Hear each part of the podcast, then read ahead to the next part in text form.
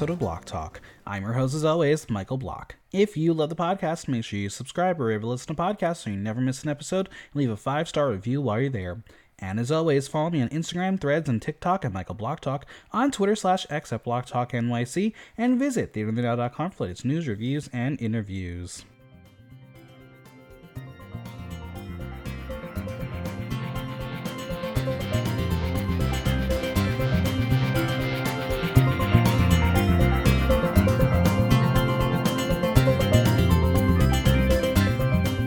We ever seen a more promising contestant flop so hard? It was an episode of Heartbreak as the girls raised their heartbeat in a brand new girl group challenge. So, who bopped to the top? It's time to talk all things Canada's Drag Race 4. And here with me is a girlie who wears sunglasses morning, noon, and night to cover up a constant hangover. It's Jessica Rose. I don't even drink like that, Michael. I never have ever had a hangover. Rue, never. Bullshit. Not at once in my life. Never? It's I swear to God, never. Okay, interesting. All right. Well, um, good for you. I'm proud of you that you don't have to deal like everybody else, but okay. Right. All right, friends. As always, I must leave a disclaimer. This is an entertainment podcast. We are discussing reality TV characters as presented to us, a reality production. We are get a ding of a television show wants it to see. We react to what is presented. Yes, these are real people need an opportunity to go on television and share their craft but They've also listened to discuss what's said in the podcast for entertainment, to discuss reality TV show.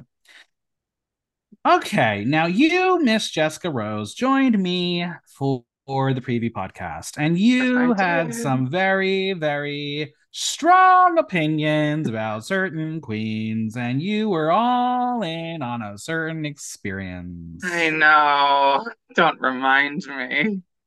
We're going to talk about her a lot, and I just want to preface this in case she's listening, friends of hers are listening, fans of hers are listening. I think the girlfriend experience is a really amazing human. We have seen amazing drag artists come on Drag Race and suck at the game of Drag Race. Mhm. And that's what we are here to figure out. Why someone like the girlfriend experience, with the connection she's had, with the experience she's had, was unable to succeed at the game of Drag Race. And for me, this is my moment to continue telling you, listeners, especially the ones who want to go on Drag Race. She is your guinea pig to realize you have to prepare for the show. You can't just say you're the shit and walk on there and think you're going to succeed. It's not going to happen. Very true. It's like Survivor. You don't go on Survivor if you don't know how to make fire. You don't go on Drag Race if you don't know how to write a lyric. You don't go on Drag Race if you don't know how to walk. You don't go on Drag Race if you can't sew an outfit. There are things at this point in time, it's not a secret, it's a formula. We got to get to the point where we don't see these amazing humans get on the show, flop so hard, and then have an experience outside of the game that that hurts their career. And I that's what I'm Mhm. fearful here because that would have been hard for me to watch this episode. Yeah, very much so. All right, well, we got a lot to talk about. Let's get through it. Are you ready? I'm ready. Oh shit, things got real, but what's for certain? That'll don't. CC out. Uh, Luna says that she has clocked the fuck in and has woken up.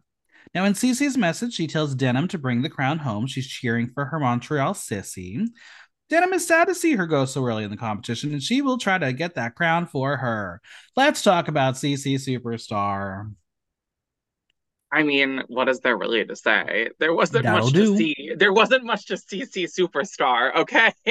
But here's the thing when you make a mark like that'll do, as annoying as stupid as it is, we're to be saying it.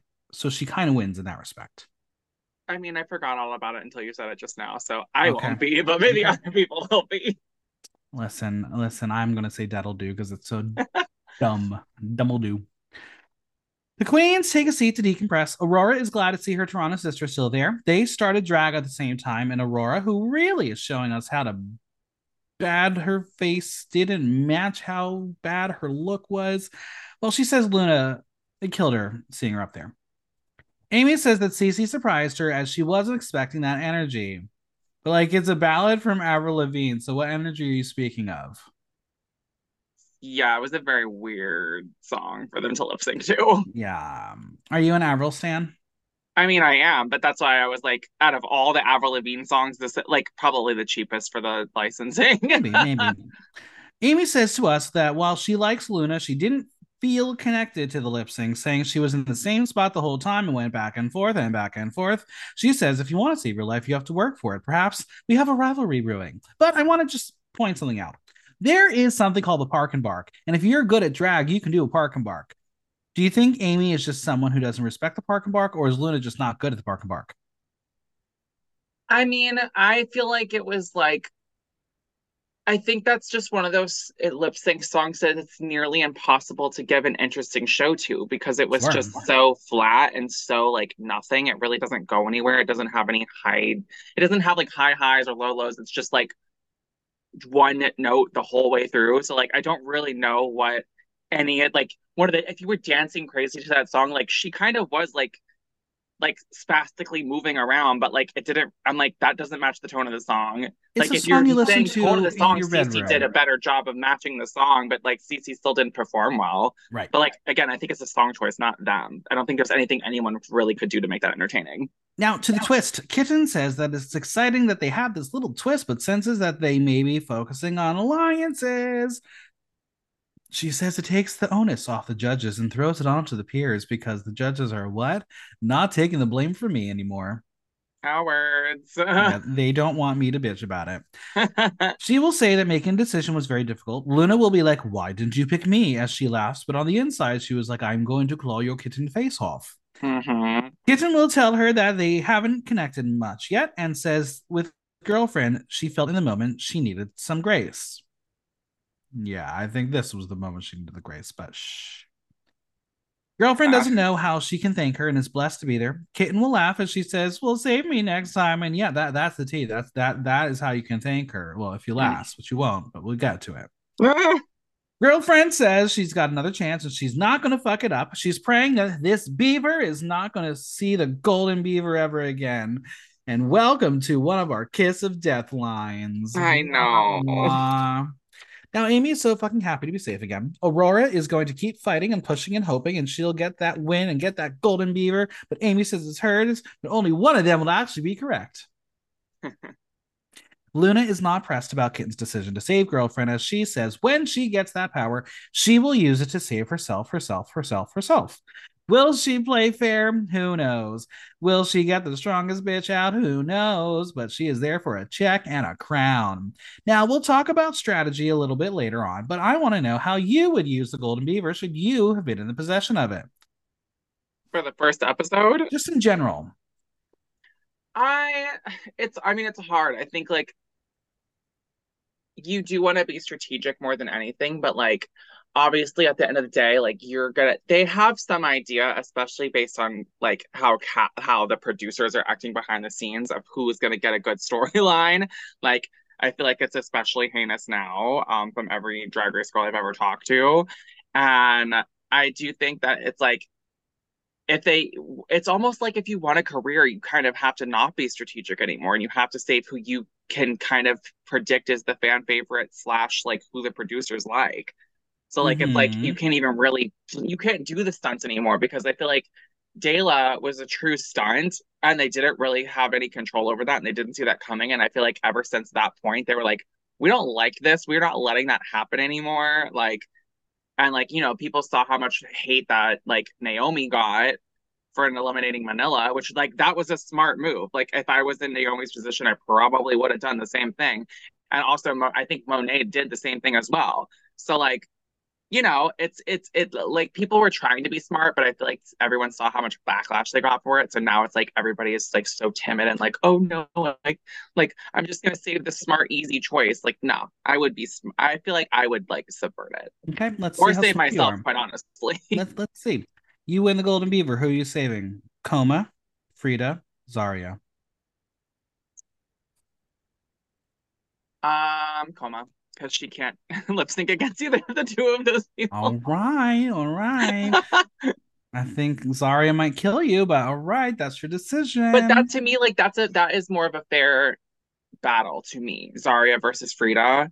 That's fair. Like, you know what I mean? Like that, and also that's a battle I want to see. So that's fair. Do you want to see them doing Avril Lavigne? I'm with you though. God no. I want to see. I don't even know.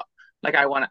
Honestly, like Zaria can do anything. So and like Frida is good at like almost every kind of lip sync. So like yeah, either or. I think both of them would slay any song, really, honestly. Right. Mom and dad are home, and mom and dad are allegedly Nearah and girlfriends. Sure, let's go with that. Okay. it's new day in the workroom when who gets that kiss of death line? Oh yeah, it's girlfriend. What a rough one for her to watch back, ain't it? I like uh, we're talking about it, but I don't want to talk about it. she it. is feeling so good that she is not part of the pork chop club. She is not Canadian bacon. Week two is over, and Kitten, the fierce flat wearer, has the taste of a golden beaver, and now she wants a whole colony of golden beavers. Is that what a group of beavers is called? You're a zoolo- zoologist, you know. I mean, she can have my beaver if she wants it. oh, did you see Kitten's I um, thirst? certainly sure today? did. I That sure is did. 50. And that'll do. That's I'll That'll that do. Literally, dad will do. All right, Mhm. Denim wants to know how everyone is planning on using the twist, and Kiki will say that she would put herself in the point of view of the judges. She wants to win the competition because she deserves it, and not because she did something really shady. Me Methinks someone will do something really shady to her later on. Probably. Melinda will ask, What if at some point there is a bitch that is stressing you out and you just want to see them trip? And Kiki and them are like, That could come back and bite you. And yes, and that is reality TV show for you. But let's be real. I think Melinda would be that person who is going to be annoying. Yeah. When I get to that age, can you make sure I'm not like that? It's soon. I mean, I'll actively prevent you from doing drag like her. Okay, thank you. hey, technically, if I'm gonna be like Melinda Verga, I have to start like next year, which don't want to do that. So we're not. Listen, to the past two days, I've been walking up the stairs and I can hear the crack in my knee. Oh I don't think we're doing drag anytime soon. No, no, no. Fair. Nearah says that competition is really high and says, fuck fairness. If you think a girl can't lip sync, don't save her, make her lip sync. Let's unpack that. Now, why would you want to make the girl who can't lip sync lip sync if you can keep saving her until you have to lip sync against her? That's true.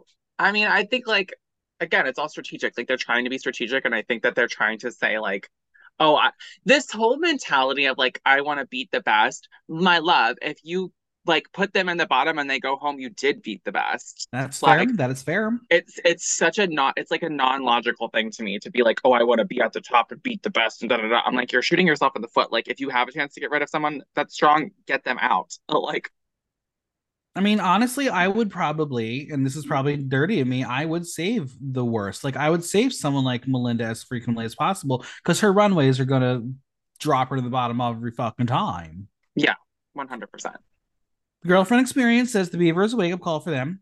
Can't wait to see how that turns out for her. The alarm sounds, and Mother is giving us all the hints to Girl Group Challenge as she drops the Pussycat Dolls, All Saints, Seduction, En Vogue, and Spice Girls. Now, I'm not trying to insult anybody here, but I have a serious question. This got me questioning Are there any famous girl groups from Canada? Should that be my new mission in life to create the first great Canadian girl group?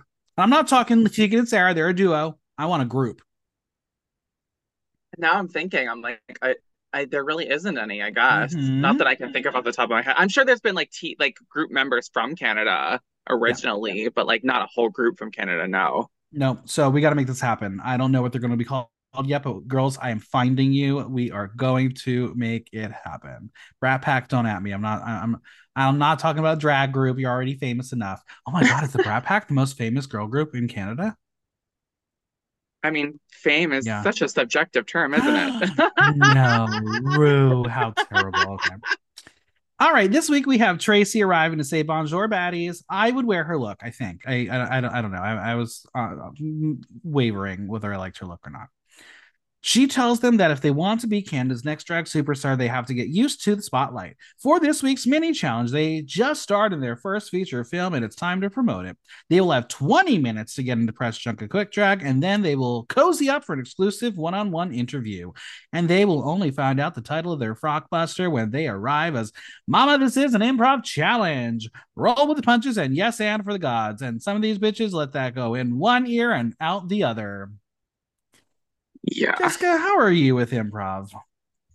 I mean, I think I'm pretty fast and funny. So, like, I think this is the kind of thing that I could very easily do. I think a lot of them were like, improv, I have to be as insane as impossible. And it really, like, isn't about that. It's about, like, Saying creating words. a character and maintaining that character and, like, just like, eh, like exactly what you said, like rolling with the punches and making it making it funny and making it make sense because a lot of them didn't make sense.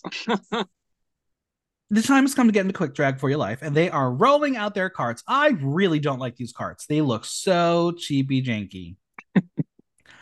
As we watch the girls get into face, Nearah says she is going for a nice, thick, chunky brow today. And to which Aurora is like, Isn't that what you always give, girl? That is shade, but it's not wrong. we reach the press junket for She Talk, where Tracy will talk to the stars of the new film, The Godmother 3. Now, we will watch this in montage form where we will see the good, the bad, and the very, very, very ugly. So let's discuss. Melinda arrives first, where she will call Tracy Brandy, and then she's corrected, and then she calls her Stacy. Um, that's usually signs for you're fired. Get out of here. Also, like a little bit racist. Like, Sure. I wouldn't do it if it was Tracy in the seat, to be perfectly honest. Like, What makes the Godmother 3 better than the first two? Well, Melinda says because she's in it. Okay, acceptable answer. I'm here for it. That worked. We don't know what the first two were. Venus is going to take on another odd accent. I don't know what location she is from. Yeah, it was very bizarre. Aimee. Poor Aimee. I guess reading is fundamental and near impossible, as she will look at the poster and call it Mother of God 3.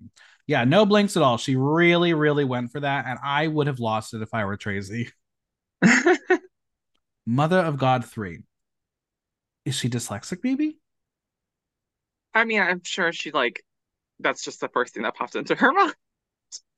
Nearah has decided to come in a tracksuit and a mullet wig and a new nose. Not sure what press junket she's been watching, but that was a choice and very wrong. I yeah.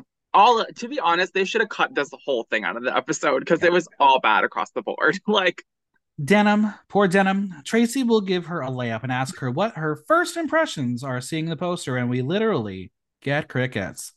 She's so shocked. Kitten is going to give us Liza with a streak. I don't know what that hair was, but I think she should burn it. I don't know what was happening with her either. So, how will the girls describe The Godmother 3 in a sentence? Epic. It's a very scary film. It's about the Black experience, about the Black mother. It starts off almost like a romance, and then we got some violence and some action. There's only one thing that's going to come out of this drama. Okay. Are you here for those lines? Are you excited to go see The Godmother 3? No, not at all. Melinda is then going to have a seizure and ask to snap out of it. What? I the choices that were being made. Ugh. Now we see the girlfriend experience looking like a 90s movie star. And not only will she blank on the improv, she will laugh again and break character like last week. Yeah. Again, how did she prepare for Drag Race? Seriously asking for all my friends. I mean, okay, here's the thing, and I was talking about this with um with the girls on Sunday. Um, like it's not about like Drag Race isn't about like being a good performer because if that was the case, then Correct. Cara Melle would have made it to the end of UK. Like it's all about like and even the runways, like the runways don't matter at all anymore, really. They don't. Like it's very rare that they actually are like, ooh, that was really bad. That was like the one thing or like that one was amazing and that's what like cinched you slightly ahead of the other girl. Like it's very, very rare that they actually do that anymore. Now it's all about can you be an actor? Can you sell a product? Like they want to see if you can be a spokesperson for Drag Race. That's what they mm-hmm. want. Or Like- have the ability to take it on your own and be a star on your own. Yeah, exactly. That's all they care about. They don't care about anything else. Improv 101. It's free class in most places. Just take it. Just go. That's all you gotta do. Yeah. Kitten will be asked about the drama on set, and she says it was this little upstart named Melba Toast. She sounds very dry. I get the joke. That was funny. Um, wasn't there a drag queen in New York named Melba Toast or something for a while? Yeah. I thought it was an Australian girl. No. Oh, there was definitely one in New York. I think she had a different, slightly different name, but yeah. Linda will scream that the drama wasn't her and ask what streets Tracy is talking about that the word got around. Okay, so she's crazy, and I guess that's great. We're going to go through the next segment where it is going to reveal their favorite scenes and their favorite lines. Aimee says, That, that girl on the looking for mama. Sophia, can you be my daughter? Okay. Kitten, they kidnapped her daughter right in the middle of a tap dance performance. Uh, okay, listen, that, that sounds like a movie I'd watch. That sounds crazy. Venus, oh, godmother. Nearah, you bastard. Aurora, I need my moment. Okay, we're, we're now getting into the lexicon of the drag race. So fine. Kiki, we're having sex while jumping on a helicopter. Now, Jessica, I know you're a crazy one. How does that work? Uh, I don't know. Uh, when I try it, I'll let you know. Okay, thank you. Luna, the bodily fluids were fluiding, the juices were flowing. Luna, to make a joke, the bodily fluids were fluiding, the juices were juicing. Thank you. Come back to writing class. Melinda, right there, right there. Yes, yes, yes, yes. And then passes out and forgets the question. I... Denim will just say um and start playing with her hair and laugh because she doesn't know how to do improv either. Ditto with girlfriend who literally just shrugs. Dare I say the producers are not thrilled with the girlfriend experience? I think that they probably don't like most of them because they were not doing anything. No. Aurora will say, Mother knows best, so you better watch out. And then Melinda falls out of her chair. Are you excited for the never worldwide release of this film? Uh no. I think no. I think that they should again, I think this is like one of those things where they like had a mini challenge that was so because wasn't there one like two seasons ago that was so bad that they completely cut it from the episode? Probably. Like that's Probably. what they should have done with this because it was not good at all. Unfortunately, like, the results of this mini challenge have a lot to do with what is about to happen, so I don't think yeah. they could cut it out. That's As the winner true. of the mini challenge is Melinda Verga. Why couldn't tell you she wins. $2,500 cash courtesy of Tan on the Run. Hey, Jessica, do you like tans? No, I actually love being pale. Do you really? Is it because when you go out in the sun, you turn into a lobster? Yeah, melanoma runs in the family, so I'm not trying to not trying to deal with it. That's fair. Now that they are all leading ladies, it's time to celebrate with some girl power. For this week's Master Challenge, they will be forming girl groups and headlining the new drag music festival, Oshigaggin. Melinda will be the team captain as the mini challenge winner, and Luna, as the winner of the lip sync, is the other team captain. So let's pick our teams. Melinda will select Kiki, Kitten, Girlfriend, and Aimee, leaving Luna with Venus, Aurora, Nearah, and Denim. Jessica, what was Melinda thinking?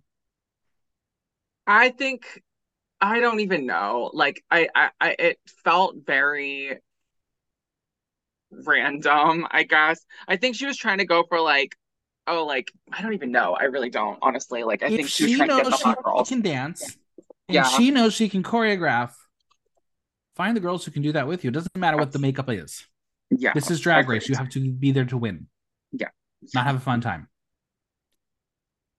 Venus will be like, it's giving old versus young, and they should be worried. They're they're going to break a hip. And I'm like, she's not wrong, but why the commentary? She is getting a very strange edit. Yeah, I think it's like weird because she's like doing very well, but they like want people to not like her. Right. But it's not like it's not things that came out of her mouth. She's saying them. Yeah. I don't know. well, each group will perform their own sickening track. One is called Heartbeat, all about L O V E, and the other is Heartbreak, an edgy revenge bop.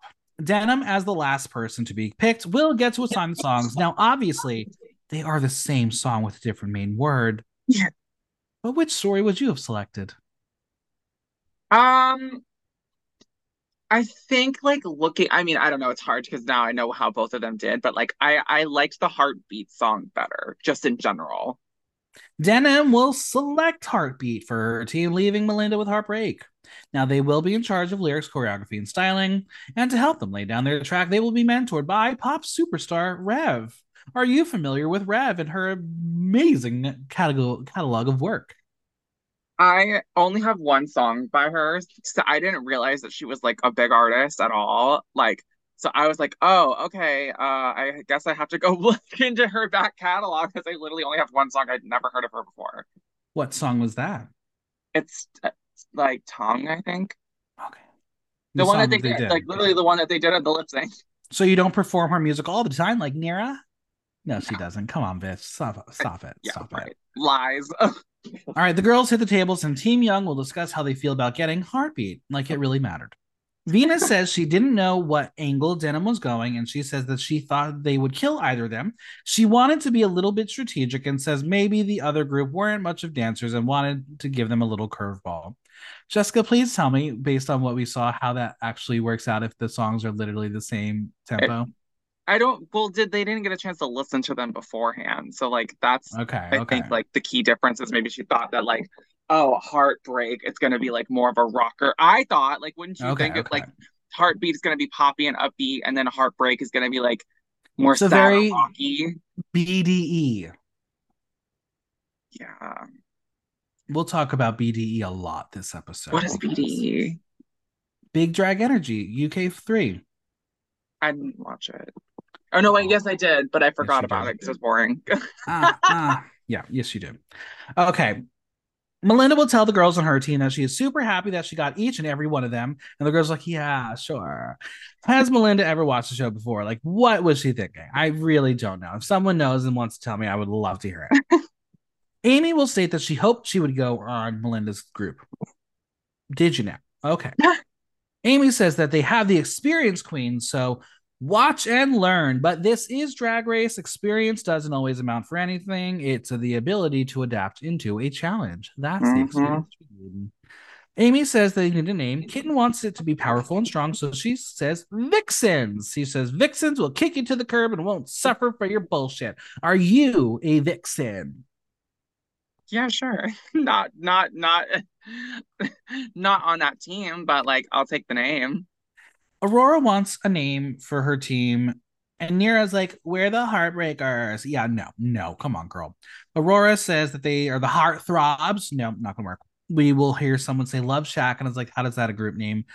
Uh, and then Denim will just say Love Bugs, thinking it's it's just a silly word, and they're like, "No, that's it, and it's gonna stick."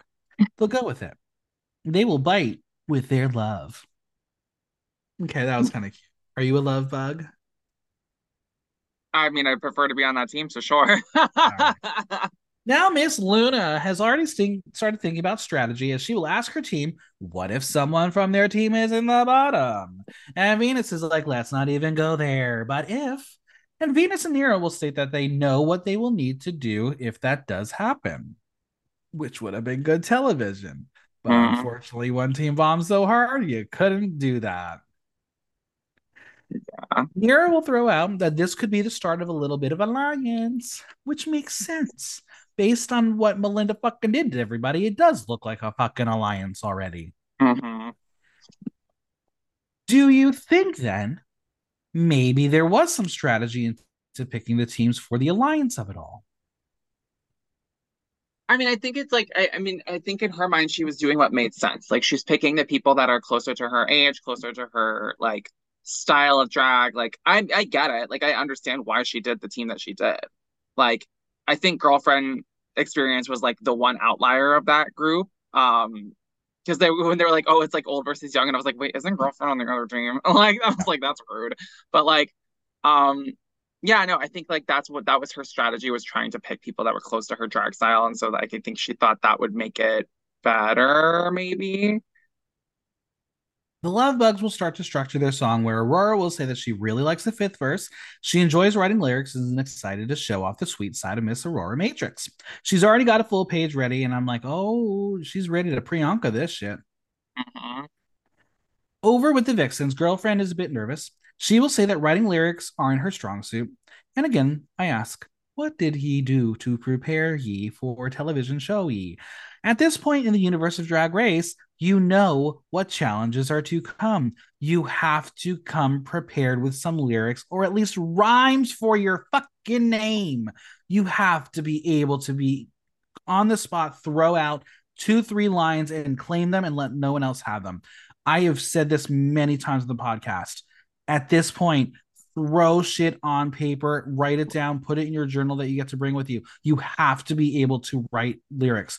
This is not a season where we're shocked. Oh my god, it's it's post. Read you wrote you. Will we get another um, music challenge? You are. You're going to have it. Some might have it in the first episode. It might wait till the end of the season. It's going to happen. Mm-hmm. Don't they tell them before to write the verses too? Like maybe, maybe not. I don't know. We don't know. Jessica, you're a writer. Are you ready to bring your lyrics to the drag race stage? That is like my that honestly, this challenge, like the girl group, and then like or just like the music video that they did in UK, like those are like my dream challenges. Like I think those are just so, it's so much fun. I think it's so like it's so cool to like go and record and then like have your own song. I mean, like I recorded my own song and like hearing it back, I'm like, it's so wild that this like exists. You know what I mean? Yeah. Is it crazy that it exists in the world? So like that is like the one thing I've always said, no matter what happened to me on Drag Race, I'm like, I just want to have my verse in a song that I can listen to for the rest of my life. That's all I want. And get like, residuals for later on. I want it.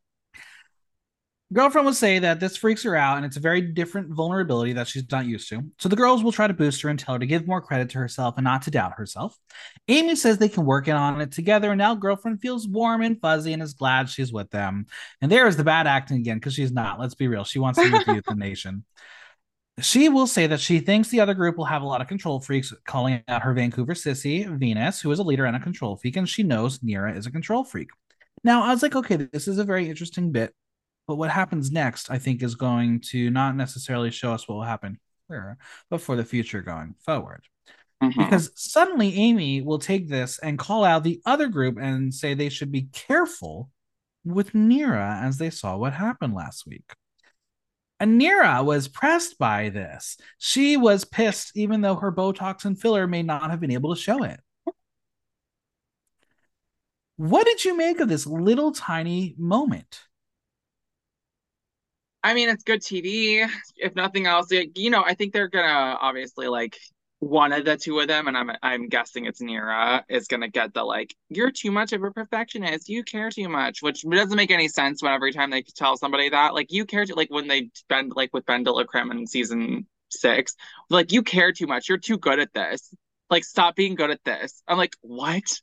What crit- what kind of critique is that? Like it makes no sense. like well, it's interesting because when we get to Untucked, we're going to have another moment between the two of them. And again, I don't think it's a coincidence that we're having these little tiny itty bitty moments because I think it's going to come to a head at some point. 100%.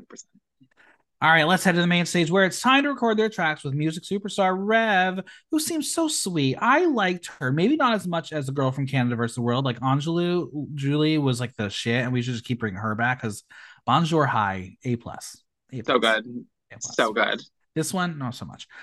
Who's ready to lay down some pure fire? I mean, let's not have some enthusiasm, girls. Oh my god. was there any inspo behind the lyrics for Denim? Well, she shares her husband was on her mind when she wrote them. She is also kind of her own muse, which is what Jessica says about herself on a daily basis when she looks in the mirror. True. She says she may be the quietest bitch in the room, but she's going to make sure that her voice is loud and clear. She does the speak talk route for her music, and I think that was very smart.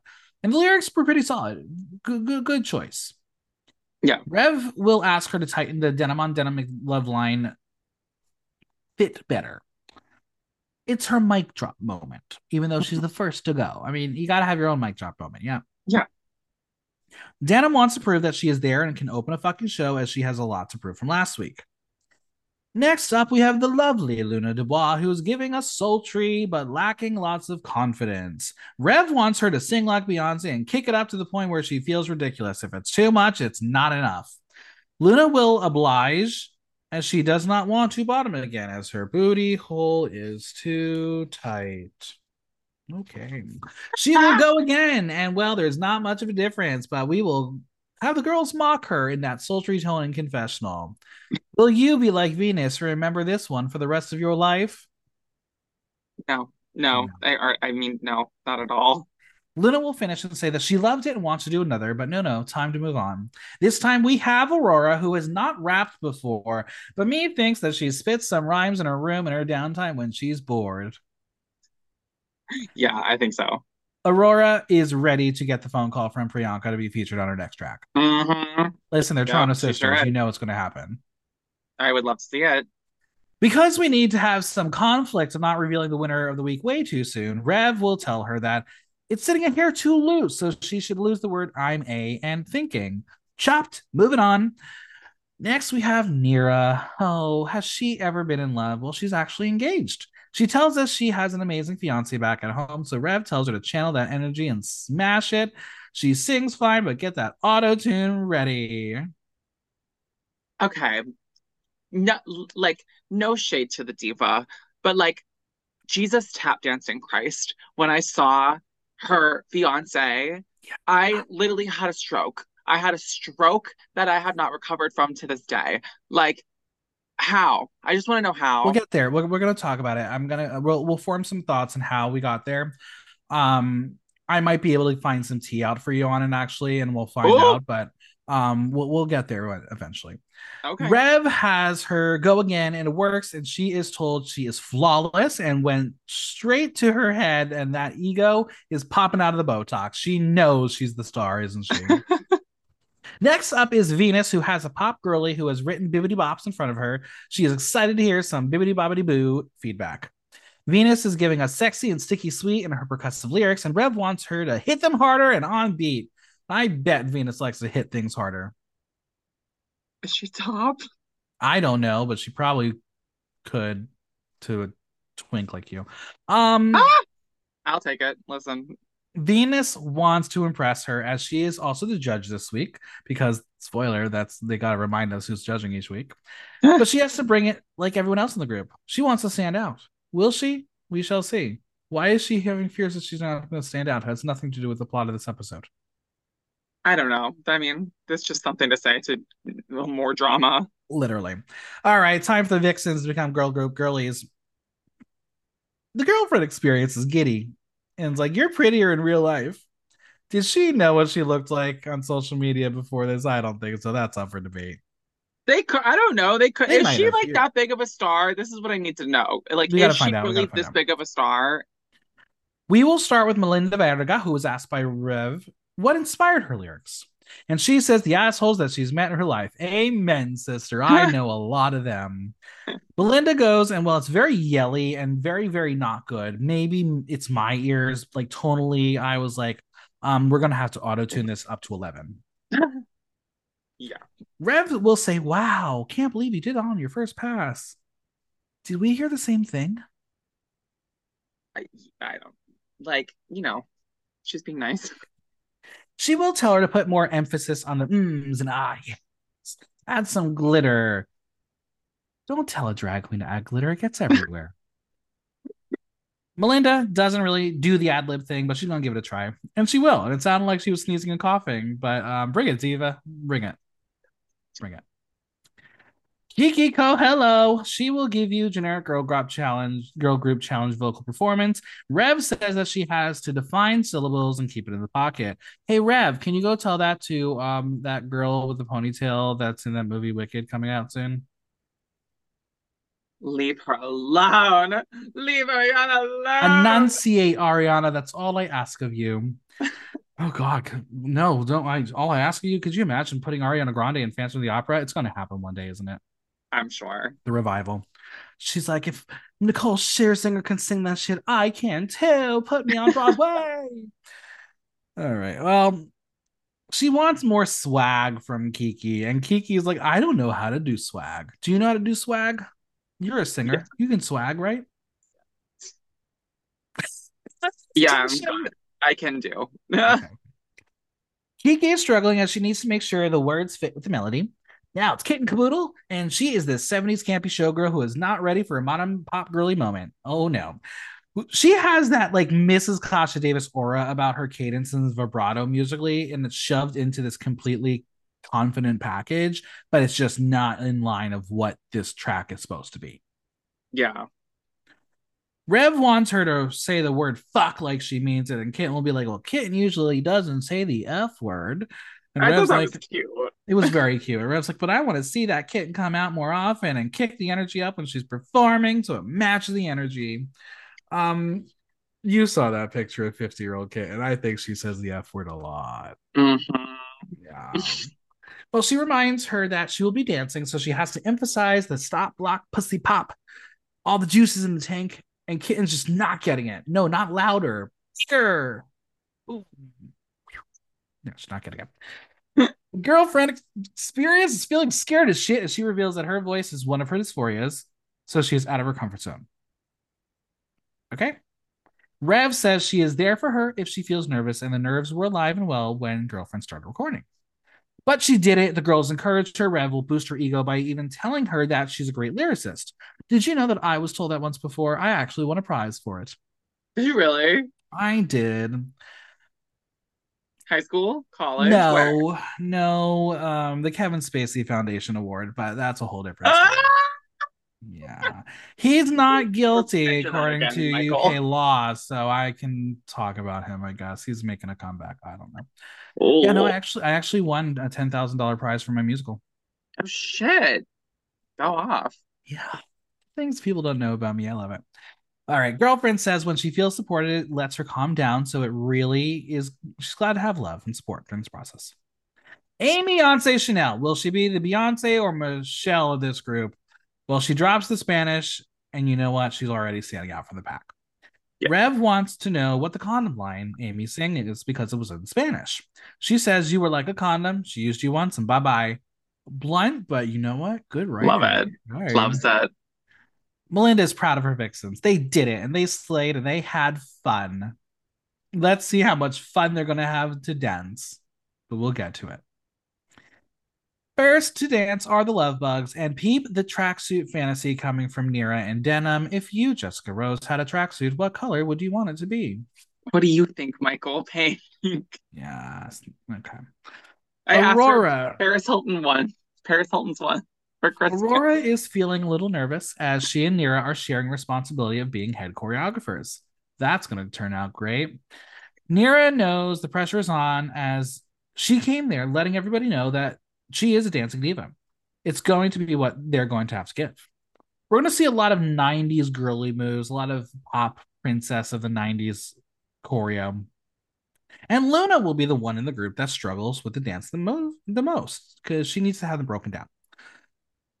I'll break them down for you.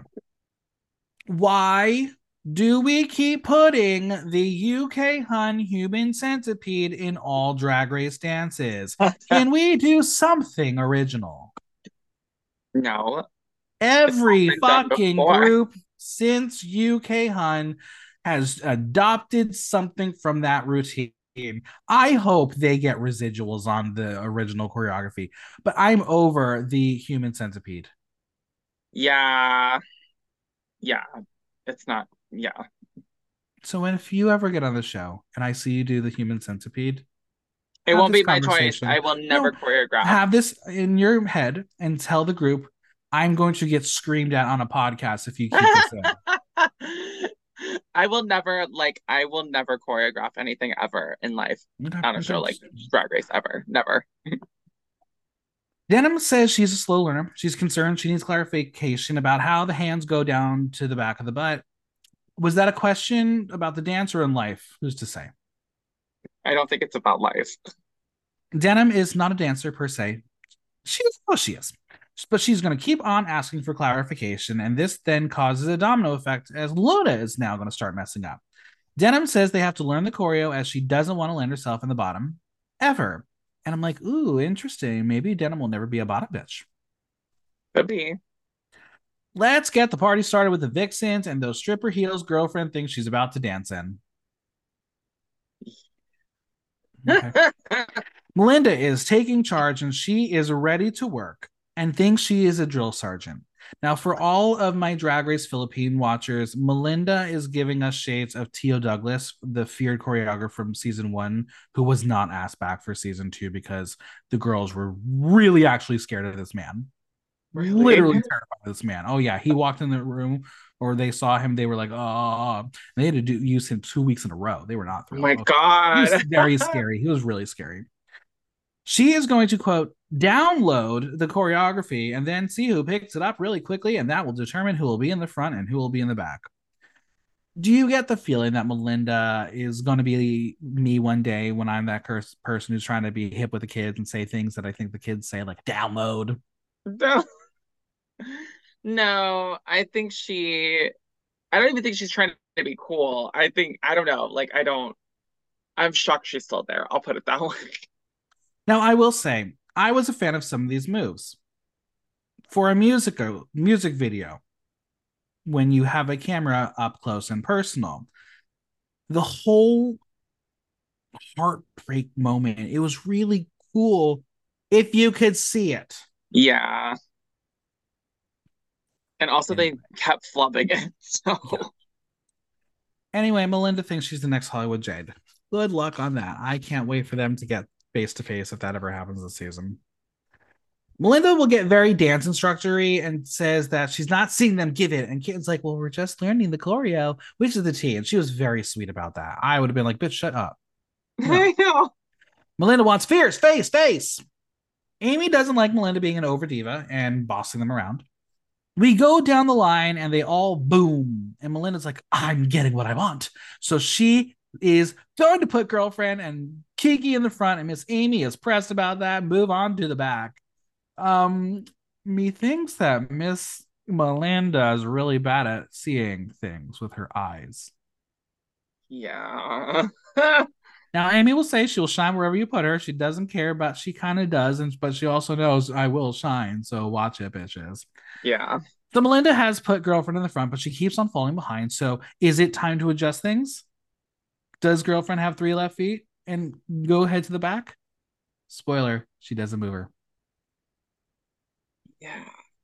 I think she can't like I see I understand girlfriend a lot actually. I feel like because she is in the school of like she's a dancer in the way that the Pussycat Dolls are dancers. Even less than that. You know what I mean? Like it's posy. You know what I mean? Like her drag, no, that's what it is. Her drag is all It's about true. posing and looking hot. Like it's not about dancing. Like Name me one other Pussycat doll besides Nicole Scherzinger. Scherzinger, go. uh Melody Thornton. I don't know who that is. Okay, You, Exactly. you could have said a name, and that could have been like, all right, maybe. Carmit. I know, Who? I think yeah. Just Snoop Dogg. Melody, Kimberly, you know, that whole little line. No. And buns. No, okay, never mind. Keep No. going. Girlfriend tells us she has never done any type of choreo before and is hoping they will help her with the struggle and work as a team if she can't do it by themselves. Um, they have to sell it, and the time is now. And I gotta ask. Okay, you you've done gigs before. Mhm. You you've had to do some choreo, right? Yeah, many times. Has she never had to do any choreo ever in any of her gigs? She gives me very solo artist. Like Okay. she doesn't I don't think she does like oh, we're gonna be a girl group, sister. Da, da, da, da. No, like she gives me very I am a solo artist. I am the hottest bitch in the show. Like I don't So want to you're dance you're telling me else. that the girlfriend experience never danced to stop and did the Spice Girls choreo in her bedroom? I don't know. Maybe not. Hey, you always on the run. No, come on, come on. Everyone knows a little bit about that one. I'm sure know. everyone everyone's done a little bit of choreo from Britney and like "Hit Me, Baby, One More Time" or come on. How old is she? Okay, fine, Lady Gaga, any Gaga, any Gaga, any I'm Gaga. just saying, like, how old is she? Because that determines that. I don't know. It's girl group day, and we do not even get a walk into the workroom. We're going straight into face. How are the Love Bug girls doing? They're feeling good.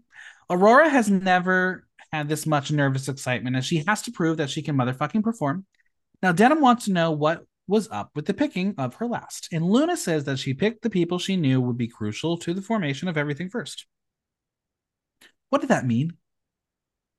And she just didn't think that Denim can perform. She would have been fine with Aimee then. Probably. Yeah. All right, how are the Vixens feeling? Well, Aimee says that writing a song for the first time in a language that is not her language, she was in her head, but said, Let's do this. You got this. You're a super fucking star and is ready to win the challenge. You know what? At first, I was like, I don't get her. I'm starting to warm up to her. I like her. She's fun. I like her too. She tells us that she's really hoping she will be in the top this week. And spoiler, you will be. Yay. On the topic of love, let's get me depressed and see who is in a relationship and who is single AF. Nearah has a lovely fiance. She says Jacob is one of the strongest and one of the most supportive people that she knows. That was a hunk of a man. Good for you. That photo was hot. Even she looked sexy in that as well.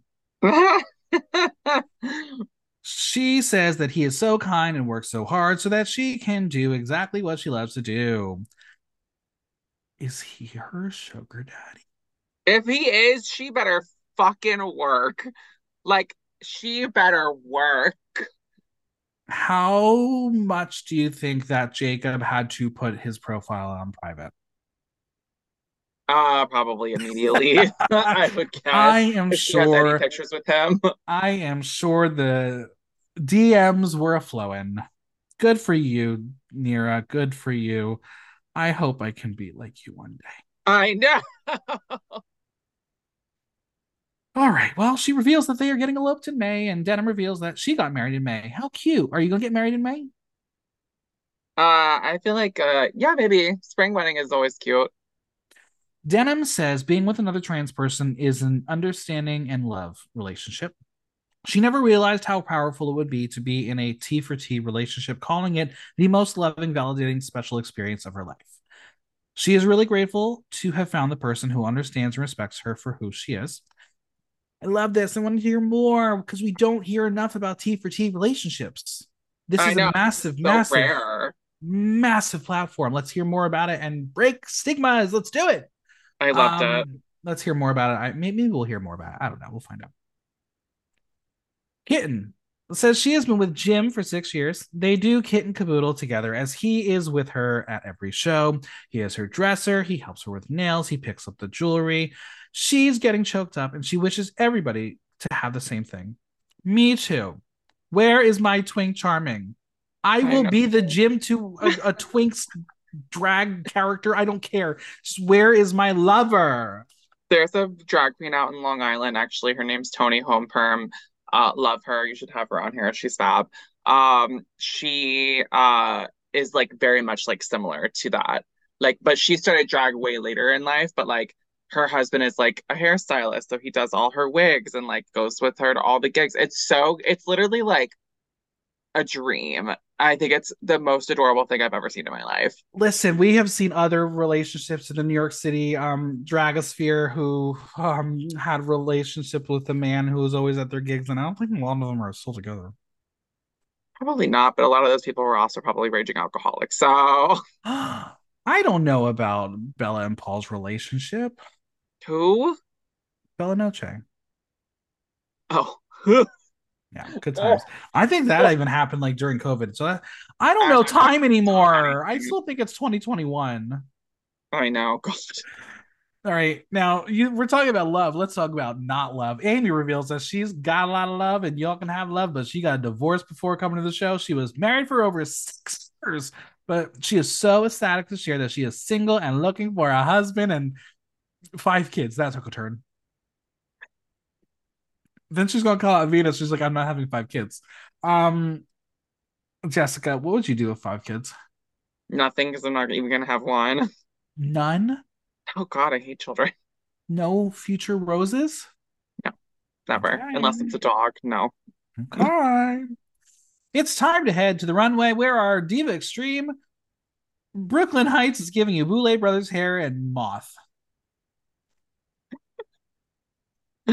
It was cute. I thought she looked great. Yeah. All right. Our panel is Brad Goreski giving us neon green and mesh top. We have Traci Melchor giving us color, and Rêve is wearing something I thought she was wearing earlier, but I think I'm wrong.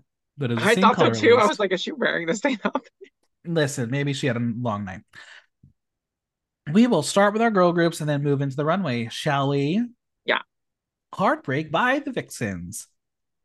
I mean, it breaks my heart to see how much of a disaster this was. This like, is in line with the BDE up tempo edition from Drag Race UK 3. Oh, with Scarlett Harlot and the whole thing? Yeah. yeah. Oh, God. Love, yeah, it was. I think this was worse. I, I think so too. The color scheme going with green and black and silver, very cute. I'm a bit shocked that they all had access to those colors, but you know what? Good for them for making it work. Now, I don't call myself a dancer or a mover, but I feel like with time, I theoretically could have picked up with the main choreography here. And then we have the lifelessness from the girlfriend experience. I think for the beginning, she just stood there. I mean, it was not even just her. It was like the lifelessness from all of them. They were all like they like they all you could tell all of them had no idea what they were supposed to be doing. I think the I think Melinda made it so com that's why I thought she should have been in the bottom too, Right. alongside girlfriend experience, because I'm like, you made it so complicated that nobody could do it correctly. Girl, there's other reasons why she could have been in the bottom, but we will get to the runway. Well, yeah. Ugh. We kick things off with Melinda, who really was in her own little world. Vocally, she sounded great with that auto tune. Her lyrics were mediocre, but her performance was good. Like she made this for herself. You knew this was a Melinda Verga production. Yeah. Kiki Coe. Oh, poor Kiki. She didn't even have her own lyrics in her mouth. Like she was front and center, and I don't even think it was watermelon that was coming out of her mouth. I don't know what was. Clock Traci's face after Kiki did the clown dance move. She was utterly baffled by that monkey dance. I don't know. I don't even know how to describe it. Yeah. We get to our first chorus. And girlfriend is not on her mark. She's literally standing in front of Aimee and has little idea how off she is in the choreo. You could see that smile on her face was from, please kill me now. Let this be over. Yeah. Put me out of my misery. Yeah. Kitten looked incredible, but she had zero energy. I was so sad because I liked her verse. I, I was impressed with what she wrote, Yeah. but she didn't perform it. No. Again, When low girl- energy across the board. Like, And then when girlfriend did her lyrics, she started off great. And then when she was doing her little solo choreo off from the girls who were right behind her, you just felt bad. Like she had zero rhythm.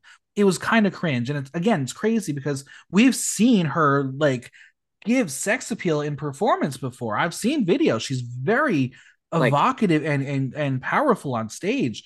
the hottest. I guess it's like a sensuality that you feel in the music as opposed to dance to music. Yeah. Oh, 100%. We get to our next chorus, and it was a bit cleaner, but at least girlfriend found center because everyone had to move around her. So at least she was good there. Aimee Slade. If she had been on an actual winning team, she would have won. Her Totally. lyrics were fire. Her energy was right. She looked great. She came in as the rapper in a pop song and got it right. hmm it was right timing musically, but I just wish she had boosted the team somehow earlier on, but there's no way for her to do that. She only missed that little sit and kick choreo, but that was a little minor thing. Yeah. In the final chorus, you can see Kitten completely missing her mark, running to hit the pose, only to have to run back to hit the center final pose in the group.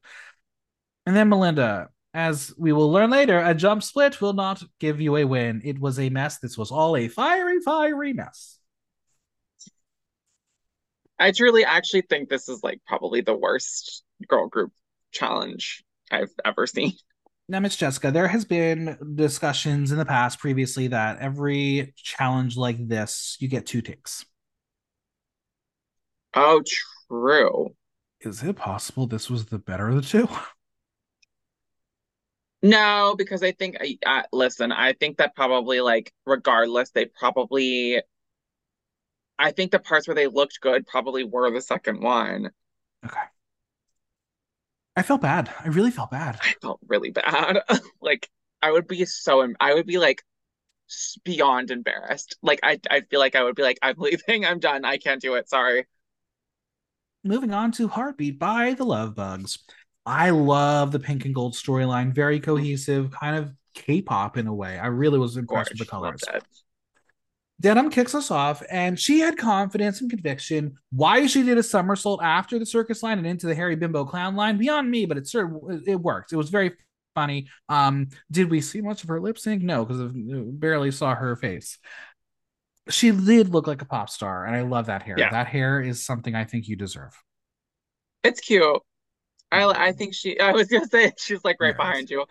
Yeah, she looked she looked cute. I I think she performed well. She ha- this is the thing. I was like from super low energy to like this is the energy that we needed except for Luna. But like everybody else was like the energy that was on par. You know what I mean? Well, next is the Luna Dubois experience, and I don't know why she wanted to be in the spot that she was in, but it did not fit the flow of the song. I don't know what her experience is in the world of music, but she actually, for me, was the le- weakest link in the group. It 100%. needed to be all rap. The singing, sultry thing did not work.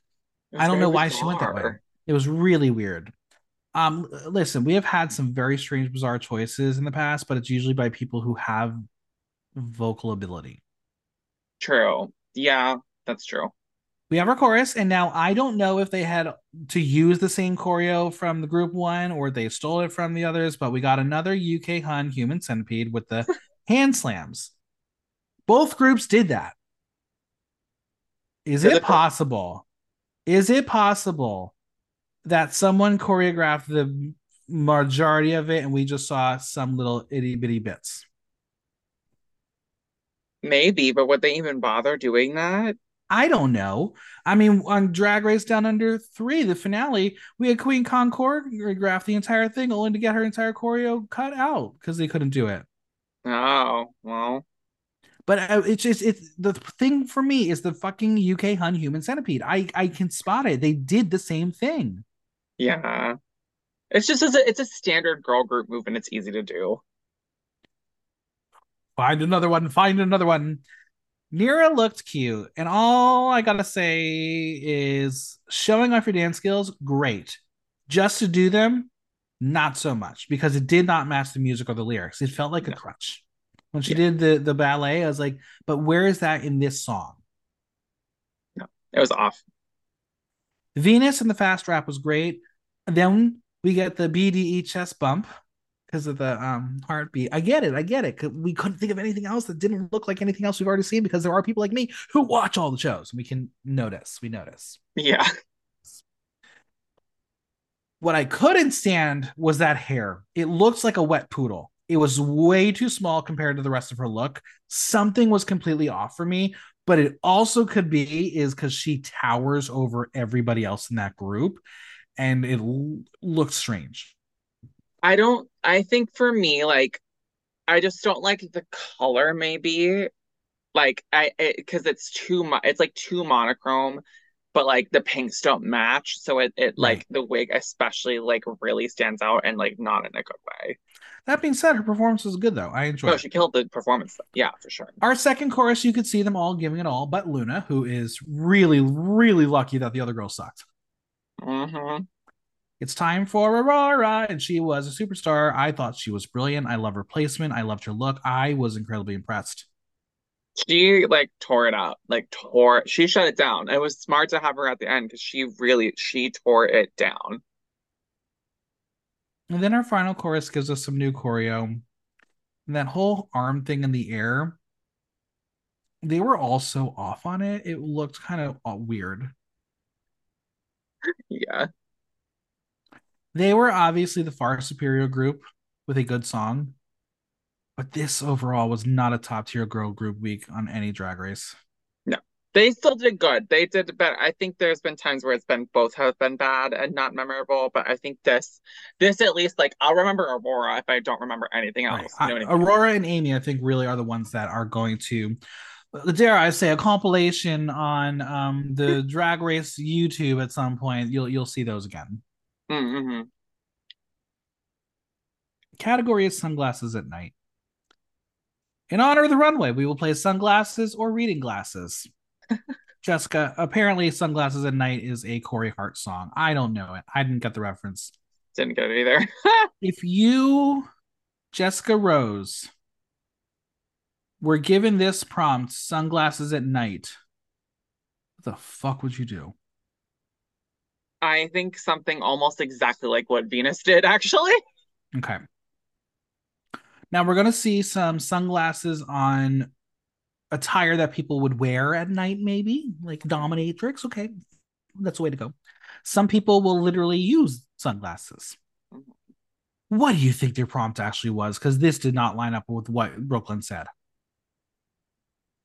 I probably shade. I would guess they were like, oh, I shade. I think I am going with you there. I think shade or eyewear was what they were told. Shades, like, yeah, shades on the runway, something like that. Aurora Matrix, look by Eric Dalby, hair and sunglasses by Just Parallel, gloves by Leland, nails by Funeral Face Nails. I like the majority of the look, with the exception of the oil spill burning on the bottom of the dress. Did not get it, did not get into it. I think with the sunglasses needing to be the star of the look, it was smart concept having them be a part of the actual pair of glasses. But to be sunglasses, don't they need to have shades in them? They were giving me those Aquaria glasses that she wore in um, season 10. It was a smart idea, almost achieved in full. It's so funny. I like I I do generally like it okay. Like it could it be executed better? Yes. I can tell you exactly which three runways that she's took this from. She took it from Schiaparelli, uh freaking Moschino and Chanel. Like it's three different runways combined into one look. Um, which I think the Moschino, which is like the burnt part of it, that could have gone because it doesn't make sense with the rest of the outfit. But like overall, I think it's fine. I don't like the shoe. It's fine. It's just fine. Brooke Lynn says she came out and said, I will not be safe this week. Nope, not happening. She says she is literally on fire every possible way this week. Brad says her verse was really, really fun. He says she tore up the stage and he loved watching her and couldn't take his eyes off of her. Traci says she is making her heart beat fast, saying she is a spectacular performer. She says the look is incredible and fiery, just like her. Rêve says it was so hard to believe it was her first time, as it was so impressive and everything was a gazillion out of 10. I will give this look a sunglasses. Yeah, overall, it's cute. Sunglasses. Audience 86% sunglasses, 14% reading glasses. Luna Dubois, look by Homo Milk Studio. Are the sunglasses the star of this look? No. Could they have been a last minute addition and nothing worked with the look? Yes. Was this not her first look intended for the show? No. Um, I think the sunglasses are cool, pair well with the hair. I think the rest of the outfit feels like it's on its own universe. It's cool blend of leather, which I do think is done exceptionally well, but the flare of the blue ruffle, it made little sense to me. Make it silver and I would have been here for it. It was mm. fine. It could have been great. But yeah, she did not intend this to be her look. I think she look like the thing is she looks great. Like it's hard to critique this in a way because like I think the overall look is very successful and well done. I don't mind the blue. Like I I, I think because she like ties it in, I think with her lipstick, yeah. Um I like the look overall. I think if you're doing again, I feel like it's the prompt. Like it's always the prompt that screws these people over. It's like I think it's shades on the runway. It had to be. Like I can't imagine it was anything else. And it's like, yeah, shades on the runway. She wanted to do high fashion. She didn't really necessarily care about like she was like, oh well, here's these cool sunglasses and that's it. You know what I mean? Like I will go soft sunglasses. I'll give it a full sunglasses because I think the overall look is very, very high fashion and successful. Audience 56% sunglasses, 44% reading glasses. Nearah Nuff, look by Sean Malmus. You cannot sell me on this at all. It's giving, I only have fabric to do part of the body, so I'm going to cut shit out and make it work. The cutouts didn't add anything to the structure of the body, and the size and the shapes were really a disservice to her. Like the fucking panties showing was not cute. I don't know how much of a hood moment really was important for this, but for me, having it not connected to the dress made me insane. It literally felt disconnected. The sunglasses were very plain. They needed something to make them pop. For me, this was not good. And I may, maybe because the neck didn't work with the mm-hmm. hood, that's why we got the cutouts. But this just did not make sense to me. Is there a fashion reference I'm missing? Um, I mean, it's very like Dion Lee. I I like it. Like I do. It's very Beyonce. Like I can see where she pulled the references for this. Like, I I don't mind it. I think there's a lot of like flaws with it, but I think overall it's fine. Like I I really didn't like while in movement too. I think it, it's better than in this picture, but like I I I don't mind it. I do agree. Like I think the hood is like a little. I wish it was attached to the dress. Now that you pointed that out, now I can't unsee it. Now I'm fixating on it. But I think like I would like to see either a hat or a Grace or Jones a moment, like a pony coming out of the top. Yeah, one of the two, and I would have been. It would have added so much to this look. Reading glasses for me. It's a very soft um sunglasses for me. Guess what? The audience does not agree with you. Oh, 47% well. sunglasses, 53% reading glasses, but very mixed. Very, very mixed. Yeah. Denim, pants and sunglasses by Pythia, top by Fawn Darling, hair by Genderfuck, nails by Trippy Nails. This is how you marry camp and fashion and reference. This is raver realness. I love the colors and how fun and quirky they are. The centerpiece are the sunglasses, as they're not only one, there are about seven. They serve a purpose, they are removable, and I did not see that reveal coming. That was so fun it was really really a cool look and i don't know how many of the queens go out and think merch when they start creating a design but i knew that this was going to be one that she was being like when i get off the show this is the first thing you're going to make into merch for me. This was great. Mm-hmm. yeah no this is like she just gets it. Like she gets fashion she gets i love and i feel like she it's like she gets fashion, but there's always like very drag elements to it. And like the eyes on the hair with the sunglasses, I did not see that coming either. And I was like, oh, wow, like she better work. I don't know. Like this look really like there's so much detail to it. And it's, but it's not like this could easily be like hodgepodge and look crazy, but like there's just enough editing on it to make it great and fun and like very fashionable. And I really like it. I will go. Oh, I gotta tell you the, what the people said. The people said, Brad says the somersault sent him and says she was going to roll right on top of that pony. He, she said it took some practice. He says she was a rave baby. He was a rave baby, and she nailed it. He loves that it was her whimsy and her fun. Traci says her verse was creative and clever and showed a personal side to her. She says she started the song off with a bang. Rêve says she is a pocket full of sunshine and could tell she came prepared and hit the ground running. Brooke Lynn says she keeps showing them different facets of drag and what it can be, and really there is no limit. And I agree, it's a sunglasses. Sunglasses, love it. Audience not as in love with it as I thought it was going to be. 79% sunglasses, 21% reading glasses. Wow. I know. Next up is Venus. Look by Sean Malmus, hair by House of Peluca. In concept, I was so on board with this. The execution and story, I was lost in space. I think the cyborg robot concept with the gla- sunglasses having the laser like Terminator eye, brilliant. Was the silver jacket simple? Yeah, but I got the story. Was the hair wild and funky? Sure, but it didn't work with the rest of the look. Now, to then confuse the entire sci-fi universe, she opens the jacket and is now hawking sunglasses on the side. For what reason? I don't know. I think if she simply revealed to the bra being a laser sunglasses, I would have appreciated and I would have been on board. But my eyes went straight to the sides of the jacket because I felt like it was trying to just be got make with the watches. Yeah. I I like the con I really, really like the concept. Like this is very something that I would do, but the just a panty, not enough. Needed to no. be something else. Um hate the hair. Can't emphasize enough. I don't get it. How much I hate the hair. And the biggest fault of all, she looks almost identical to Aquar- Aquaria. Yeah. Like I don't see anything that's unique to her in this. So for except for the fact that she's not tucked. So other than that, like a naked. But like, yeah, I don't know. Like I there's a lot of elements of this that I liked, but yeah, it's hard. It's hard. I will give it a soft sunglasses. Same. Audience 64% sunglasses, 36% reading glasses. Aimee Yonce Shennel, look by Daniel Mendiola, hair by Drag Daddy Wigs, nails by Funeral Face Nails. Can the look be served without the sunglasses? Yes. Does that make it work for the challenge? No. That being said, the sunglasses were bling the fuck out and was the star in terms of glam. I love that she is giving you this brilliant top with a glorious pattern and ruffle. The green body harness is fun. And then we get to the cat suit, and it is so boring. And the boots didn't even work in the monochromatic story because they clashed. I think there are so many amazing elements waste up. From there, we are struggling to complete the look.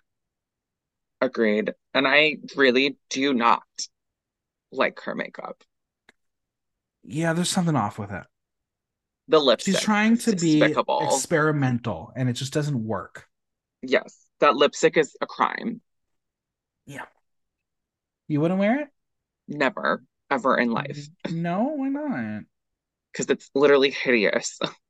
It looks like she has gangrene. Like, no. Yeah. She tried to go gold. It didn't work.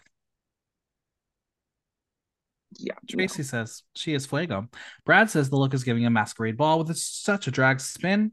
Brooke Lynn says when her verse started, it felt like they were all just waking up and they started dancing. Rêve says she went for the jugular since the first beat of the song. She says, Whatever person broke her heart sure as hell regrets it now. I will go sunglasses. Mm. Uh-oh. I don't. I'm like right on the line. Like I, I will like the softest sunglasses imaginable. Audience a little harder. 84% sunglasses, 16% reading glasses. And they didn't like denims or wow. Okay, you know what? It's fine. There's no accounting for taste. the girlfriend experience. No designers listed. This is not the best look she served. I think this felt very amateur in the styling. I think we had lost had we lost the red ostrich feather. I would like it more because the way it's placed, it's sadly falling off and it felt like an afterthought. I hate that she has the feathers on the neck as it closes her off, and having such a tiny ass wig really hurt the image up there. Then let's talk about the sunglasses. Was it a blindfold that she wore on her eyes and passed off as sunglasses? Were they hands? It just didn't read. I wish she went as hard as she did in the promo. This was not a great elimination episode for her.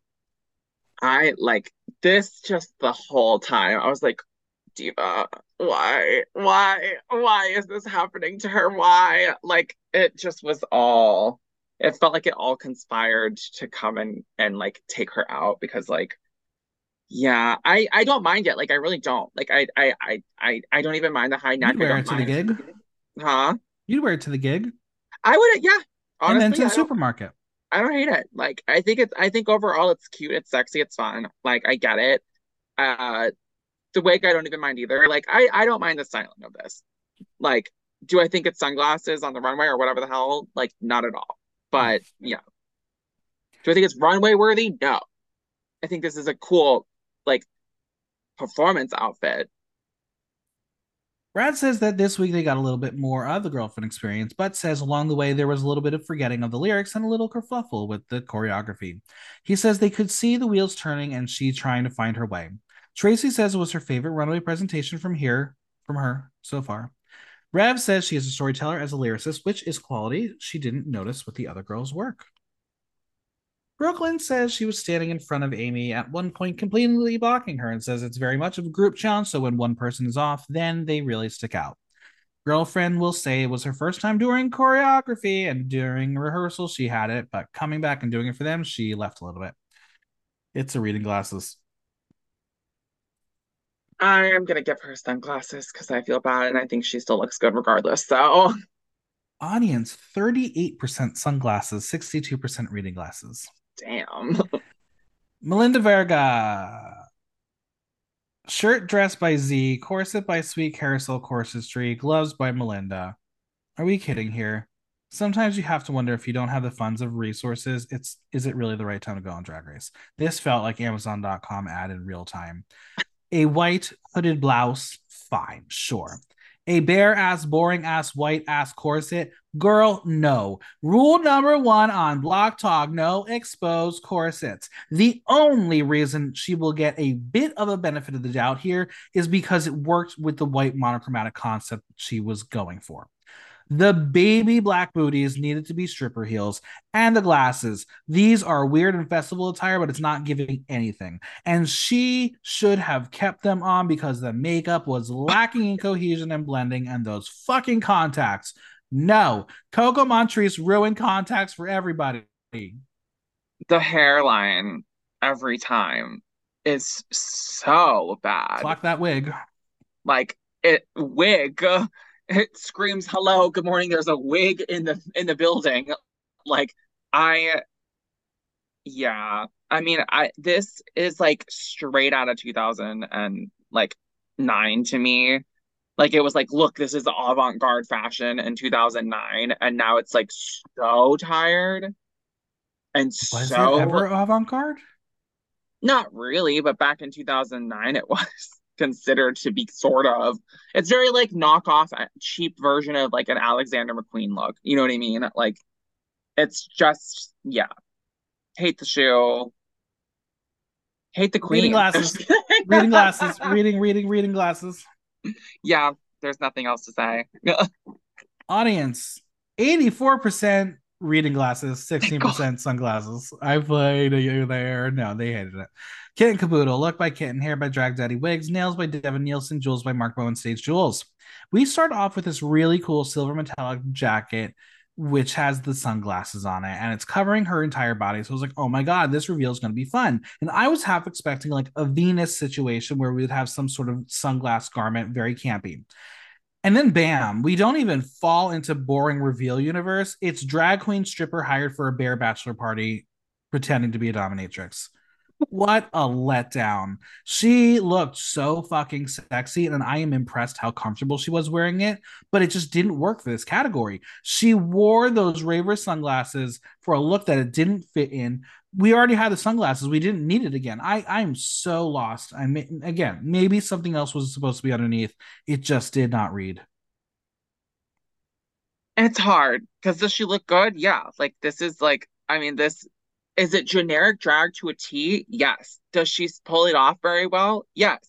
Is it like does it fit the theme? I don't think so. No, not really. Do it no. like I I liked the coat and yeah, I was I was like, oh, she's gonna give something cool, and then it was like this, and I'm like, this feels like something that she probably owned out of drag, Absolutely. and I was like, oh, I can wear this on the runway, cool. Like this is literally like you can you know she's like a muscle leather daddy outside of being a drag queen, and like yeah. this literally just gives like I had this in my closet for like a sex party or Folsom, and like I pulled it out and like let's wear it on the runway. That says he was surprised over the past couple weeks that they've seen her really giving them a show, and for some reason, her light was dimmed a little bit this week. He says it didn't seem like she knew the lyrics to her own verse, which she wrote. Traci says the choreography didn't seem to be smooth. Brooke Lynn says it was a little weird to see her go, What's happening? I'm not sure of myself, as they have never seen that before. But she says she is a 57 year old drag queen sitting up there in PVC and says she looks fucking fantastic in the outfit. Kitten will say it's probably because it's a little out of her comfort zone. And Rêve tells her she has to believe in herself as she is a fabulous lyricist and she's got to sell it. She says it's about attitude and acting and becoming the character and becoming what she's written already. I have to go reading glasses. I can't. I needed something better underneath. Reading glasses only because it's generic, but like I do think she still looked really good regardless.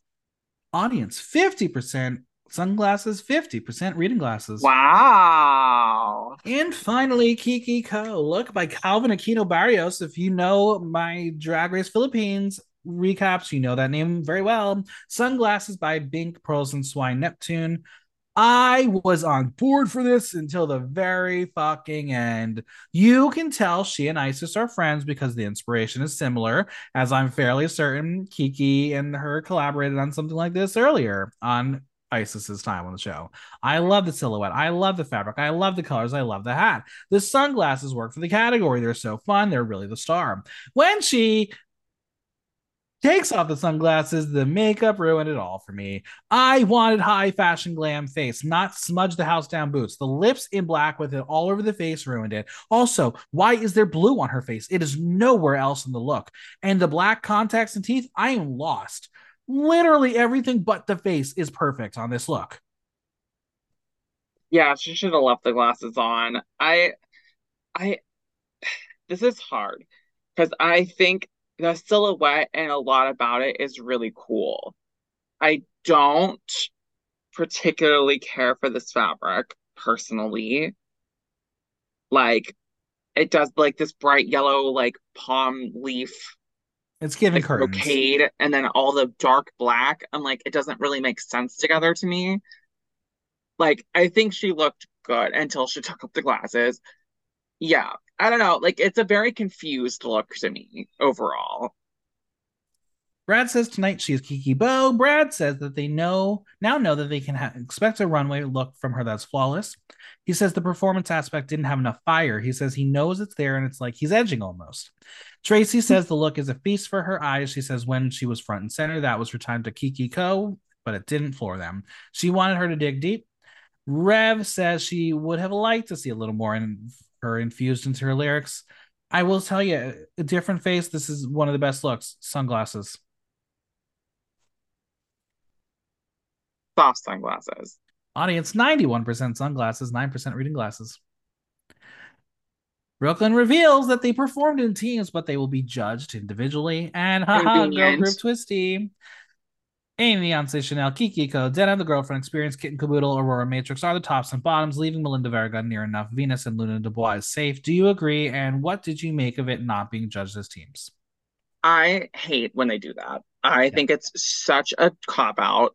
Like, why even bother with a team then? Why even bother? Just have them right. all do a girl group challenge together if you're going to judge them individually, because that is the only thing that makes sense to me in that scenario. If you're having them in teams, they should be judged as teams. Pick the winning team. Like they've done it so many times to save some of their faves. Like, yep. but then whenever it's like this, it's like they pick and choose because they knew that like if they picked Melinda's team, they'd probably have to put her and girlfriend experience in the bottom. And for some reason, they're trying to save Melinda. I don't freaking know why because maybe she's the talking head of the season. It seems like they're making her that, but like, no. Based on the judges' critiques, Aurora is the winner of the week. She wins cash and cookies. I'll take both. I like cookies. Do you like cookies? Hello. Hell yeah. Aimee and Denim are safe and leave the kit and Kiki and girlfriend experiences the bottoms of this group. That makes sense. Yeah. Aurora has the golden beaver and holds the fate of her sisters in her hands. Let's go check in on how that's going to start. We will start with the check in on the safe girls. And Melinda is a little disappointed that all of her girls are out there, but we know that she likely didn't want to be in that lot if she really knew what was happening. Did she think they were going to win? Right? She didn't think that, right? There's no possible okay. way that you okay. could be delusional enough to think you were going to win. Unless she thought Aimee was going to win over her, and that's where she was upset. Mm, maybe which is still delusion. Nearah like, says that the judges are right. The Vixens had obvious fuck ups in the choreo as they and a split at the end is not going to save your group. It's not. It's not. Nope. Hey, listen, if you're 44 and you can do that split, good for you. I can't even walk up the stairs. Melinda says that she has been wanting the connection and she got it, and that's why she's gutted to know that three of them will definitely be bottoming. To be fair, with this group, all of the girls, there's probably more bottoms, maybe just like except denim, probably. I think that um Venus could be worse. Maybe, probably. Melinda is feeling like she let her team down. Well, he kind of did. Yeah. So whose favor will be the beaver in? Let's find out. Aurora won. She's excited and proud of herself, but it's hella awkward to celebrate knowing there are three girls who are none too pleased that their fate is in her hands. Do you think it's weird that like it's like, oh yeah, Aurora won if you won and know that the other girls are about to like possibly go home soon, that would kind of feel weird, right? How do you celebrate that? No, I wouldn't care. oh, ooh, spicy. Okay, okay, okay. I'd be like, yeah, I won. Sucks for y'all. Do better next time. Aurora says that performing is what she does, and if you perform against her, you are going down. Let's find out. Jessica Rose versus Aurora Matrix. The winner is uh, probably her. yeah. You said it. You said it. You said it. Probably her. Denim and Aimee are revealed to also be, have been in the top, but we don't get to talk about that because we're going to cut to Nearah saying that they thought Aimee was going to be in the bottom. I gotta ask you this. Let's play. You're familiar with math, right? Mm-hmm. Three tops, three bottoms. You switch Aimee out. Who's in the top then of that six?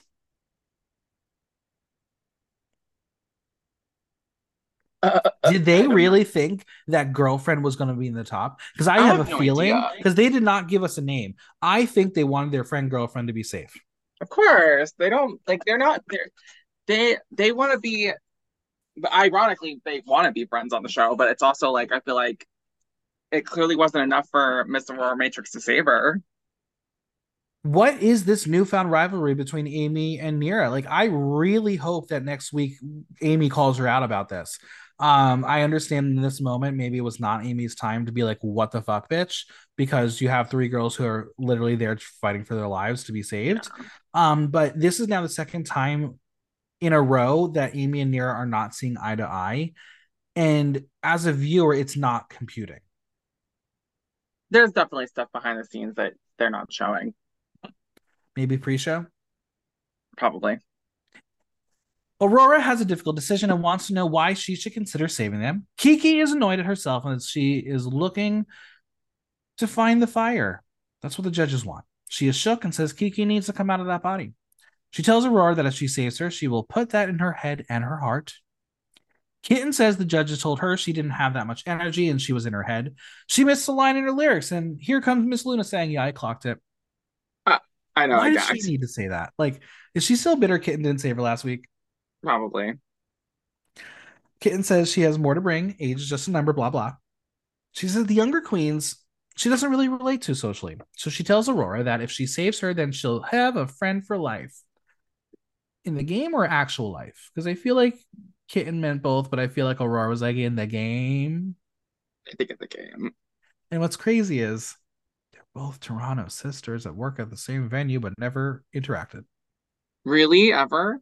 We, that's what they they said in the first episode that You're one right. does six and one does eleven, and they never met, which is Yeah. making it's insane to me. I don't get it. Whatever. Girlfriend, oh, that mascara is flowing. She is upset, visibly shaken. She tells Aurora that she tried her hardest and it wasn't good enough.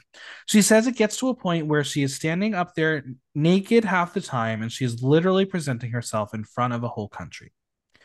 She says that her drag persona is her persona, it's who she is. Being critiqued and told she's not good enough, it's hard to not take it personally. So she says it is very personal to her. It's so hard to hear that. But Yeah. also remember, you put yourself in this position. I really think this was a situation where girlfriend thought she was flowing all the way to the end, Yeah. and this is massive bruised ego. Yeah, but I also understand that because, like, I do think, like, for me, I'm kind of the same way. Like, I don't, I don't put on a persona in drag at all. It's me. You know what I mean? Like, maybe it's a trans thing. It could be. Like, where I think, like, a lot of the trans girls don't really do a, like, a persona. Hmm. It's like, we do this because we want to be, we want to perform and we want to be, like, ourselves, I think. So I think that's, I get it. I get what she's saying. Yeah I, I i yes it's a definitely a personal journey. Everyone does drag for different reasons. Everyone does have a character to an extent and, and there are blurred lines. Yeah. um and again going on an international television show it, you you you know that critiques are there and and you can't really prepare for it but you have to know it's going to come at some point I think you just have to not take it. I know it's hard, but I think it's it, like you can't take it personally because it's not a critique of you as a person. It's a Right. critique of like your performance. Venus will come comfort her as she tells Aurora that she wants to still be there and fight and have her moment to shine and show why she deserves to be there. Aurora knows that she has a difficult decision and it's a lot of pressure. She tells us she could save girlfriend, who is a close friend of her, and if she keeps landing at the bottom, it's one less person for her to worry about. She could save Kitten, who just came off a win and knows that she can do better. And then they have Kiki Coe, who she respects and knows she can turn out a look, but fell short this week. Aurora tells us that this is about to be strategic game moving forward, and she's ready to play it. So let's see how this is going to work. The girls are back on the main stage, and Aurora is holding that beaver like her life depends on it. She will be saving Kiki from the chomping block. And yes, that is the phrase we're going to hear every week the chomping block. Thank you, beavers. Do you agree with this decision? And do you think this was the right decision for Aurora? Um, no, I think it was not a smart decision. I would have put Kiki in the bottom, and I would have, to be honest, I probably would have saved girlfriend. Not even just From because, one because of the friendship outside of it. Two, because if she's already not doing well two episodes in, she's probably not going to be doing well for the rest of the show. Right. Like, so you don't, that's not a threat. Like, Kitten won already, and Kiki Kikiko is obviously major competition. Like, look at her. because again, the challenges that have not come up yet, you've not had a design challenge. No design challenge, exactly. Both of them can do that. I hear you from a strategic standpoint, and I But maybe fully- she's thinking she'll help her in the design challenge. right, and that's why I feel like putting girlfriend as safe, it curries favor with the girls, but I don't think these girls are going to turn on her for this decision. I think it would be way too early for that to happen. Yeah, no, for sure. Um, but you're right. I mean, you have to look at the challenges coming up. We don't know where girlfriend falls when it comes to a design challenge, but we know literally anything performance related, she's not going to do it. Yeah. She, in my opinion, would have fallen in the same category, though the judges don't agree with Melinda, where she's just not going to give it to you on the runway, and, and girlfriend's not going to give it to you in the challenges. Maybe there are other outside forces explaining. Maybe no, no, get rid of her. I, I don't know because I, I as a producer may have wondered like, is girlfriend not giving us the content we need? Is is she going to screw up the show moving forward? I don't know. It was well, they don't ever want decision. another Roxy situation. I think. I think like correct, correct. They don't want that to ever happen again because they didn't. They didn't really think that that was going to happen. They thought, which like, is why this should not Roxy be a regular season twist. This should be on an all star season yeah, no, agreed. Um, and again, if you had Kiki and Kitten in the bottom, I think the show would have been very disappointed with either outcome. Do people really like Kitten like that? No, I think this just from a performance standpoint, you already had Kitten win a challenge, and you have Kiki who has been in the top. Like having the two of them in the bottom this early, I don't think they would have been thrilled with knowing what was to come. Yeah, it does mean Kitten and Girlfriend will be lip syncing. The song is Tongue by Rêve, and you are familiar with that track. Oh my god. It's such is, a bop. Was it on your Spotify wrapped? No. Apple Rewind? No. okay. The song is a bop, and I love that our two dominatrixes are performing a song about like sexy stuff and safe words. And I was like, that's very apropos. Maybe, maybe that's why we did it. The game was officially over when once again girlfriend forgot the lyrics. And like didn't do any like she gave up. You could see it in her face she gave up. Like she missed the lyric and said all right i'm done. Yeah. Have we ever seen such a promising contestant flop so hard on every element of drag race? I i think like in a way it's almost like well, no, I was gonna say Starlet, but like that's not even fair because I don't think Starlet was ever gonna do well on that show because it's all look. But right, yeah, I think like it's sad because the girlfriend from experience has the personality, and I think she has like I I was genuinely shocked that she couldn't improv or couldn't act because especially when she came out doing the Southern Lady and she was so like I was like oh she's gonna turn it and then like she made one little flub and then she was oh, and like just gave up. I was like oh, oh no, you're that girl. And it's crazy because I know she has hosting experience. She throws parties. Maybe she doesn't speak on the mic that much, but something what didn't translate. I think Kitten brought a lot of fun, and in almost any other circumstance, though, she probably would have lost the lip sync against yes. anyone. But because so. she was up against someone who was already mentally checked out, she won. It was a really hard lip sync to watch, like really hard. Kitten safe, girlfriend's eliminated. Do you agree? I mean, unfortunately, yeah. Well, she just wants them to all remember she was the prettiest. Not Which, a lie. Like, Not leaving on a cunty note, we, I, I, if she's listening to this, I stand you. We love you forever. Like, I don't give a flying shit about this show like that. Like, you're a star. So yeah, as they said on a previous Girl Group Challenge back when on season two of Canada's Drag Race, by flop. All right, I got some burning questions to wrap this up. Are you ready? I'm ready. What is the girlfriend experience's legacy? I don't know. It's hard because she wasn't there very long, but I do think it's like, I do think that people will remember her regardless. You know what I mean?